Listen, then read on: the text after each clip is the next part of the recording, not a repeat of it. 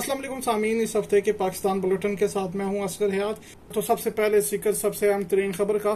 پاکستان کے سابق وزیر اعظم عمران خان کے chief of staff doctor Shahbaz Gill کو اسلام آباد کے علاقے بنی گالا سے گرفتار کر لیا گیا۔ تحریک انصاف کے رہنماؤں کے مطابق شہباز گل کو بغیر نمبر پلیٹ گاڑی میں سوار اہلکاروں نے گرفتار کیا اور ان کی گاڑی کے شیشے بھی توڑے۔ اسلام آباد کے تھانہ کوسار میں شہباز گل کے خلاف بغاوت کا مقدمہ درج کر لیا گیا ہے۔ مقدمے کے متن میں فوجی جوانوں اور افسروں کو بغاوت پر اکسانے، بیوروکریسی کو دھمکیاں دینے اور انتشار پھیلانے کی دفعات شامل کی گئی ہیں۔ شہباز گل کی گرفتاری پر بنی گالا میں عمران خان کی زیر صدارت تحریک انصاف کا ہنگامی اجلاس ہوا۔ اجلاس کے بعد میڈیا سے گفتگو کرتے ہوئے تحریک انصاف کے رہنما اعظم سواتی نے کہا کہ جس طرح شہباز گل کو گرفتار کیا گیا، اس کی نظیر نہیں ملتی۔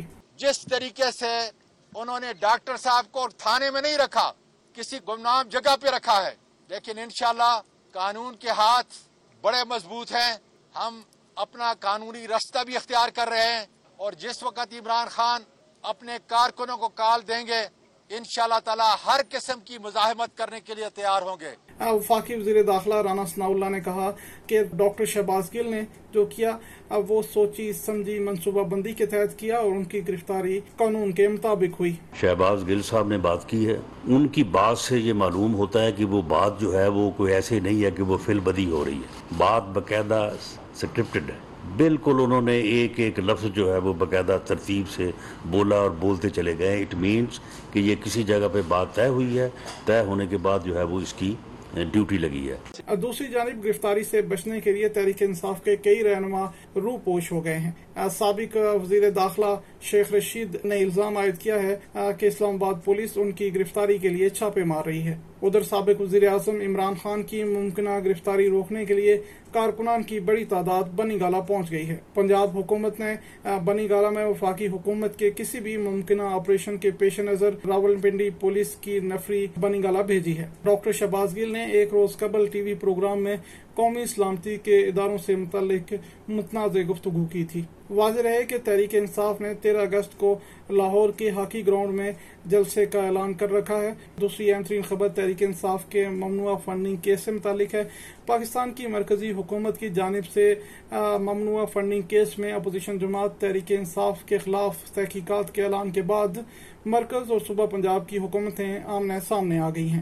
الیکشن کمیشن کی جانب سے ممنوع فنڈنگ کیس کا فیصلہ آنے کے بعد federal investigation agency F I A نے تحریک انصاف کے خلاف تحقیقات کا آغاز کر دیا ہے۔ ایف آئی اے نے تحقیقات کے لیے ڈاکٹر آمنا بیگ کی سربراہی میں چھ رکنی تحقیقاتی کمیٹی تشکیل دی ہے۔ تحریک انصاف کے خلاف ممنوع فنڈنگ کی تحقیقات کے لیے پانچ مختلف انکوائری ٹیمیں بھی بنائی گئی ہیں۔ یہ انکوائری کمیٹیاں لاہور، کراچی، پشاور اسلام آباد اور کوئٹہ میں کام کر رہی ہیں۔ ایف آئی اے نے سابق اسپیکر قومی اسمبلی اسد کیسر اور پی ٹی آئی کے سینئر رہنما محمود الرشید کو گیارہ اگست کو تحقیقات کے لیے طلب کر لیا ہے۔ وفاقی وزیر اطلاعات مریم اورنگزیب نے کہا ہے کہ تحریک انصاف نے ملازمین کے ذاتی اکاؤنٹ میں پیسے منگوا کر وصول کیے اور خیرات کے پیسے کو سیاست کے لیے استعمال کیا، جس پر کاروائی کی جائے گی۔ پاکستان تحریک انصاف کے سیکریٹریٹ کے اندر جو ملازمین کام کرتے ہیں، ان کے نام کے اوپر وہ پیسے آتے رہے اور ان پیسوں کو ڈکلیئر بھی نہیں کیا گیا۔ فیصلے کے مطابق پاکستان تحریک انصاف جو کہ اب غیر ملکی امداد لینے والی سیاسی جماعت ڈکلیئر ہو گئی ہے۔ تحریک انصاف کے رہنما فواد چودھری نے کہا ہے کہ تحریک انصاف کی پنجاب حکومت پچیس مئی کے واقعات کی تحقیقات کے لیے جوائنٹ انکوائری ٹیم تشکیل دے رہی ہے۔ ہم نے فیصلہ کیا ہے کہ ایک اکٹھی جوائنٹ انویسٹیگیشن ٹیم جو ہے وہ کریٹ کی جائے۔ ہمیں امید ہے جس طرح رانا صاحب کو ہم سے توقع ہے کہ ہم ایف آئی اے سے تعاون کریں گے، ہمیں امید ہے کہ رانا صاحب اور عطا تارڑ احمد ملک یہ جو ہے، یہ اسلام آباد میں نہیں چھپیں گے۔ اور یہ جا کے انویسٹیگیشن میں شریک ہوں گے۔ الیکشن کمیشن آف پاکستان نے تحریک انصاف کے ممنوع فنڈنگ کیس کے فیصلے کے بعد پی ٹی آئی کو ممنوع فنڈ ضبط کرنے کا باضابطہ نوٹس بھجوا دیا ہے۔ الیکشن کمیشن کی جانب سے عمران خان کو تیئیس اگست کو پیش ہونے کی ہدایت کی گئی ہے۔ اور اب ذکر قومی اسمبلی کے نو حلقوں میں ضمنی انتخابات کا۔ الیکشن کمیشن آف پاکستان نے قومی اسمبلی کے نو حلقوں میں ضمنی انتخابات کے شیڈیول کا اعلان کر دیا ہے۔ جس کے بعد پاکستان کی سیاست میں ایک بار پھر گرما گرمی ہے۔ الیکشن کمیشن کی جانب سے جاری شیڈیول کے مطابق نو حلقوں میں ضمنی انتخابات پچیس ستمبر کو ہوں گے۔ تحریک انصاف کے چیئرمین اور سابق وزیر اعظم عمران خان نے نو حلقوں میں خود الیکشن لڑنے کا اعلان کر کے سب کو حیران کر دیا ہے۔ پاکستان تحریک انصاف نے قومی اسمبلی کے ان نو حلقوں میں ضمنی انتخابات رکوانے کے لیے اسلام آباد ہائی کورٹ سے رجوع کیا ہے۔ تحریک انصاف کی جانب سے دائر درخواست میں کہا گیا ہے کہ پی ٹی آئی اراکین کے استعفوں کی مرحلہ وار منظوری کے خلاف درخواست زیر التوا ہے۔ اس درخواست کا فیصلہ آنے تک الیکشن کمیشن کو ضمنی الیکشن کا شیڈیول جاری کرنے سے روکا جائے۔ دوسری جانب الیکشن کمیشن آف پاکستان نے حکمران اتحاد پی ڈی ایم کے عمران خان کی نیالی کی درخواست اٹھارہ اگست کو سماعت کے لیے مقرر کر دی ہے۔ الیکشن کمیشن نے توشہ خانہ کیس میں اسپیکر قومی اسمبلی کی جانب سے عمران خان کی نہالی کے لیے بھیجے گئے ریفرنس کی سماعت چوبیس اگست کو مقرر کر دی ہے۔ تحریک انصاف کے رہنما اسد عمر نے الزام عائد کیا ہے کہ الیکشن کمیشن فریق بن چکا ہے۔ اگر آپ چاہتے ہیں کہ عوام کا اعتماد اس جمہوریت کے اندر بحال رہے، تو یہ ممکن نہیں ہے کہ الیکشن کمیشن آف پاکستان ایک سیاسی حریف بن کر ایسے ایسے فیصلے کرے جن کی قانون کے اندر بنیاد ہی کوئی نہیں بنتی۔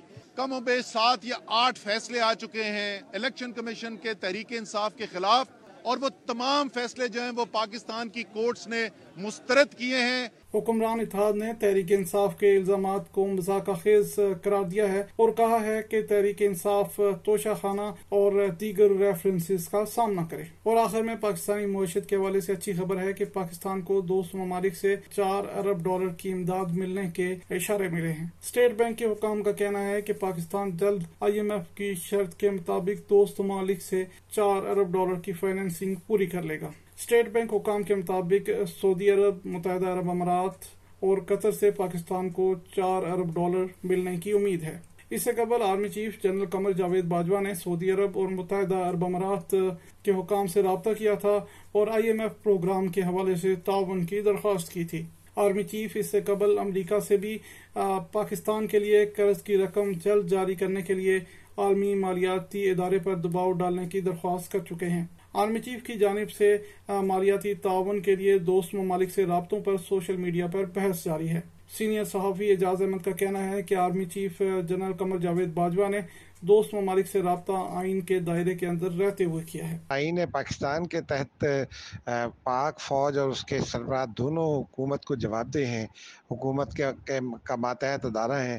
تو اس لیے اگر حکومت جو بھی ذمہ داری اسائن کرے تو وہ پابند ہیں اس پر عمل کرنے کے۔ اس میں دفتر خارجہ اس بات کی تصدیق کرتا ہے کہ army chief general Qamar Javed Bajwa نے یہ حکومت کی مرضی اور منشا سے یہ ٹیلی فون کالز کی۔ وزیر خزانہ مفتہ اسماعیل پر امید ہیں کہ آئی ایم ایف کی قسط جلد جاری ہو جائے گی؟ ان کا کہنا ہے کہ معاشیت کو بہتر بنانے کے لیے پیداوار بڑھانا ہوگی۔ آئی ایم ایف سے ہمارا جو میٹنگ ہے، انشاءاللہ پر اگست کے آخری ہفتے میں ہوگی۔ ہم نے اپنے سارے کام پورے کر لیے ہیں۔ انشاءاللہ تعالیٰ اب آئی ایم ایف بھی ہو جائے گا۔